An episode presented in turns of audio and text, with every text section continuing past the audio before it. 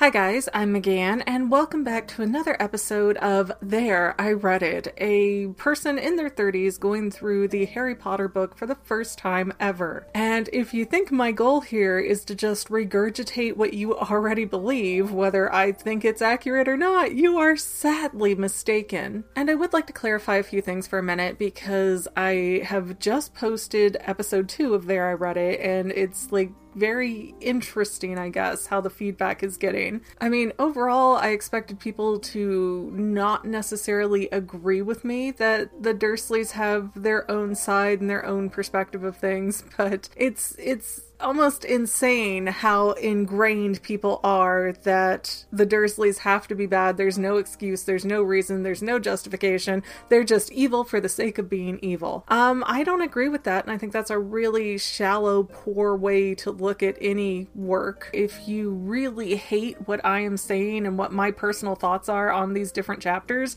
you have full autonomy over yourself. You don't have to be here. And if somebody is holding you down and forcing you to watch, well, call the police. I mean, some people really need to keep in mind I'm not just reading this chapter by chapter when I record, but I'm reading this as an adult. I'm not eight years old just discovering Harry Potter and seeing everything through the lens of a little kid. I'm seeing it as an adult. And I'm an adult who has also been a foster parent and seen such vile things done to children that no, not getting seconds and thirds and fourths at dinner is not something I would consider child abuse. I mean, so many people seem to want the Dursleys to be evil just for the sake of being evil, and nobody is like that. Everybody has a background, everybody has a motive, and quite frankly, the Dursleys seem like they've been threatened, manipulated, put under a spell, whatever, to be forced to keep Harry. So, of course, that's going to have negative repercussions on that kid's life. But hey, you know what? The book series is still young. Maybe by book two, three, seven, eight. How many are there now? Jeez. But you know what? Maybe in the next book they'll change my mind and I'll agree with all of you. Uh, who knows? But uh, on to this chapter. I believe it is called The Midnight Duel, yes. This is where the new kids at Gryffindor and Slytherin have their first flying lesson together and Harry is very natural at it, but Malfoy's really good too, and they end up in this whole like little and ultimately Malfoy challenges Harry to a wizarding duel, and Harry ends up as the seeker on the Quidditch team. But then of course Harry goes to show up for this duel like, hey, you ain't gonna stop me, I'm gonna beat you down now, I'm Superman. But it was all a ruse from Malfoy's part to try and get Filch to catch Harry out of his room at night. So, on to my notes. Harry says that he hates Draco Malfoy more than he hates Dudley, so that that's interesting how quickly that shifted for him. And again, to trudge up this whole issue of Dudley being abusive to Harry, how many of you have siblings that can say you've never fought with them, never, you know, scratched, punched, hit, kicked your siblings? Because I have three kids and that's all they seem to do some days is just fight with each other no matter what. And it's not like, oh, there's a clear right and a clear wrong. It's always over the most petty whatever until you as the parent are like, you know what, just sort it out yourselves. I'm not going to come and, and fight every battle in between you guys. And that's very much how I see the situation between Dudley and Harry. They never describe Harry as having broken bones or bruises or having any severe abuse from Dudley. It's always like this petty sibling rivalry type of thing. But then enter Malfoy, who is a lot more calculating with how he behaves. So he's uh, he's not Dudley, where Dudley would maybe punch Harry and then cry like, oh. But Draco is more like, I see exactly how I can manipulate this situation in my favor and make you look bad. Uh, now Harry's learned that maybe there are worse things than the Dursleys. Uh, then they have flying lessons that are about to start with Gryffindor and Slytherin paired together. I already said that. Dean Thomas comes up again, and they talk about how he really loves soccer, whereas everybody else is so into Quidditch. And it makes me wonder if Dean Thomas is from a Muggle family. I don't think they've clarified who's who yet. Not even sure if they've mentioned Hermione's background at this point. It's mentioned that Malfoy has an eagle owl, which is I don't even know what that looks like. Let me find a picture. Oh, okay, yeah, I've seen owls like that before. They do look a little bit more intimidating than a snow owl, but uh, alright, it's a pretty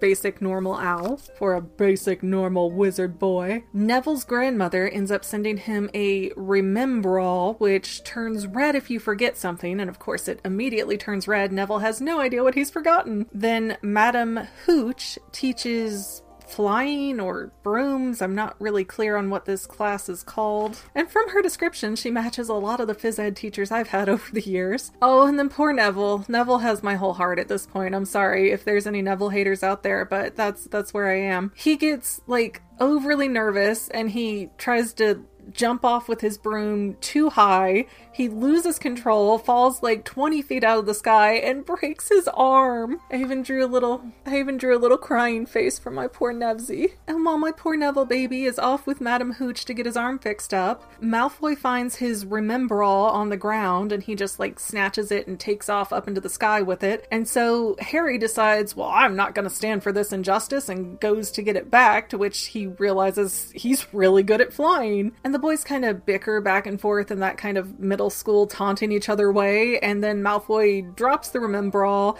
Harry dives like 50 feet, I think they said, to get it, and out of nowhere, Professor McGonagall, did I say it right?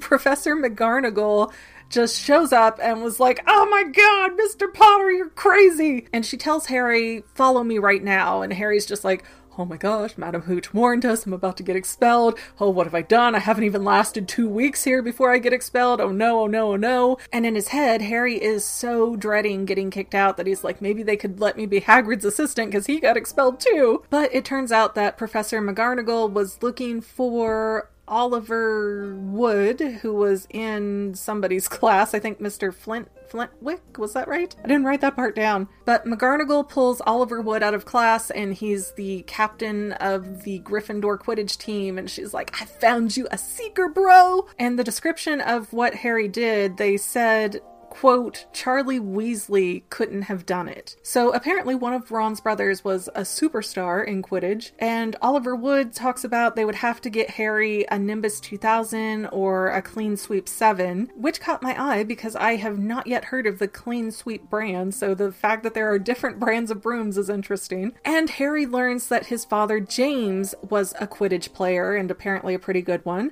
Uh, Fred and George Weasley are also on the Quidditch team. They're beaters. I'm not really clear what that is yet. I mean, I've seen the first movie a few times, but most of them it's been years and years so all that Quidditch stuff is kind of wibbly wobbly in there. And then the whole duel challenge comes up, and you know, I don't know why Harry's like, I've got so much to prove to these people, but for no reason, with no threat of danger, at most threat of a little bit of embarrassment, Harry accepts Malfoy's duel, which is supposed to be at midnight in the trophy room. And while Ron and Harry are sneaking out, Hermione catches them and she's like, What do you think you're doing? Oh, you're being so selfish, you know, you're gonna hurt Gryffindor and lose us points, and I can't believe you'd be like that. You know, things that are completely accurate. But everybody seems so put out by Hermione, and maybe it's because she's a know-it-all, or maybe it's because she don't quit. But I don't know. I kind of see Hermione like a little Peridot from Steven Universe, where she's just always got something to chime in. But even her mere presence around the boys, especially Ron, he's just like, oh. And I don't know. It kind of makes me wonder if Ron is one of those elitist snobs who does not like people who are not full blooded wizards in his uh, school. I mean, sincerely, if Harry had been born in a different year, like Ron is so impressionable, I could see him falling under the spell of Malfoy. So instead of Crabbe and Goyle, it'd be Crabbe and Ron Weasley or something like that. But while sneaking around, they find Neville curled up outside of their dormitory area, just on the floor, and he said that Madame Pomfrey fixed his arm in about a minute, but he didn't know the new password to get into the Gryffindor sleeping area. So this poor kid, nobody's bothered to look for him or find out where he is, is curled up sleeping on the floor. Like, I mean, how does he not break your heart? He's so pathetic. It's so cute and sad. And I, I think that makes a real difference for me between Neville and Harry because Neville has this sadness to him in a way that tugs at your heart because he doesn't really fight against it. Like he, he almost has given up and he knows he can't. Harry, on the other hand, is very well aware that he's not getting what he feels he's entitled to, so he's sarcastic and dark humored and angry about things. And I don't know. I, I've had enough angsty people in my life to fill my own seven set of giant novels,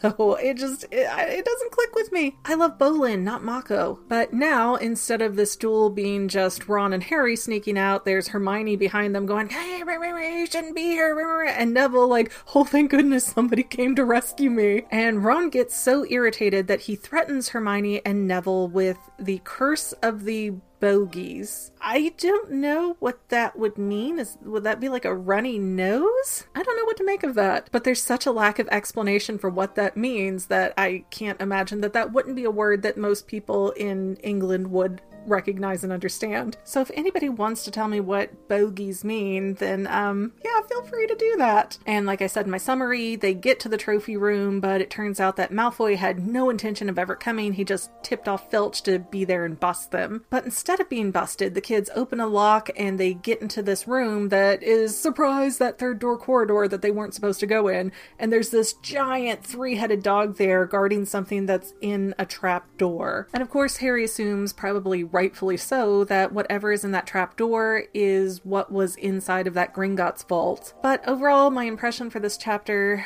I.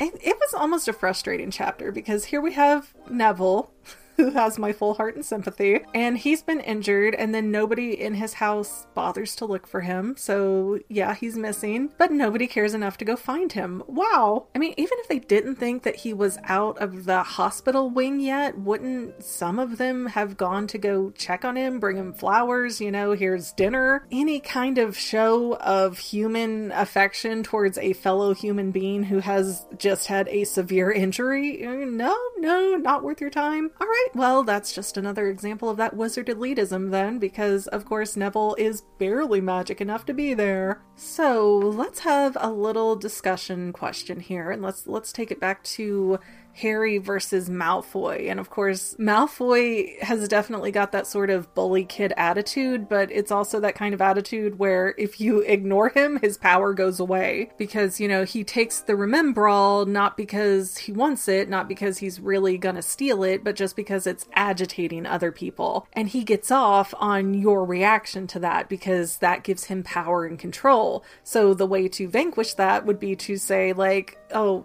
who? Who's Malfoy? Never heard of that guy. Just totally ignore him, ice him out, and he will eventually either change his attitude or fizzle out. Either way, don't make him your problem. But it is really curious to me that after Harry complains that he's been bullied by Dudley for 10 years straight, he hasn't developed the slightest bit of skill set to handle Malfoy as a bully. And of course, they do have different personalities and different ways of doing things, but still, it all boils back to the same sort of bullying mentality of I'm here to upset you to feed my own soul. And surely Harry has had to ignore snide and snotty remarks from Dudley over the years, so it just it strikes me as so weird that Malfoy bothers him this much. But okay, actually, back to the question that I swear I'm going to ask. Why does Harry have such a need to prove himself to people like Malfoy? It's almost like he snapped and he's like, Oh, I'm not going to take anything from anyone again because everybody knows I'm this famous wizard now. You know, that ego seems to have built up fast and hard, and Harry does not seem to have any special connection with Neville, so it's weird that he would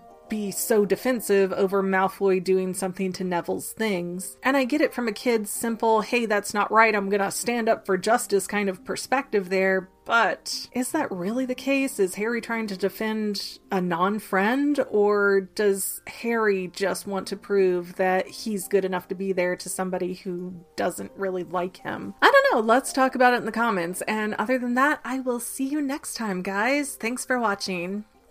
Well, family members, we're almost done, but I want to invite you to hang out with me in some other places. I'm on Twitter and Instagram as my own personal self, and I have a Facebook page too, but I mostly just post photos over there. And sometimes people say, Hey, McGann, I want to mail you something. How do I do that? Easy. Just click the About tab on my channel page, and my most current P.O. Box info will be right there. I also run another channel, The Fanily. It's really a hodgepodge channel where we might post anything. Oh, yeah, and I also sell shirts and stickers and stuff with the Fanily and the Fangirl logos? If that is your cup of tea, I have a link in every description of every video. Finally, if you want to help out the fangirl channel and make sure I'm putting out video essays for years to come, the best way you can help is by subscribing and watching more of my videos, whether they're new, old, whatever. Maybe even share one or two on social media, help spread the word. People who watch to the end of videos, like you, helps to tell the site, hey, this is a good video, we should recommend it to other people. So if you made it this far, leave me a comment of something like, hey, I made it to the end. Love ya.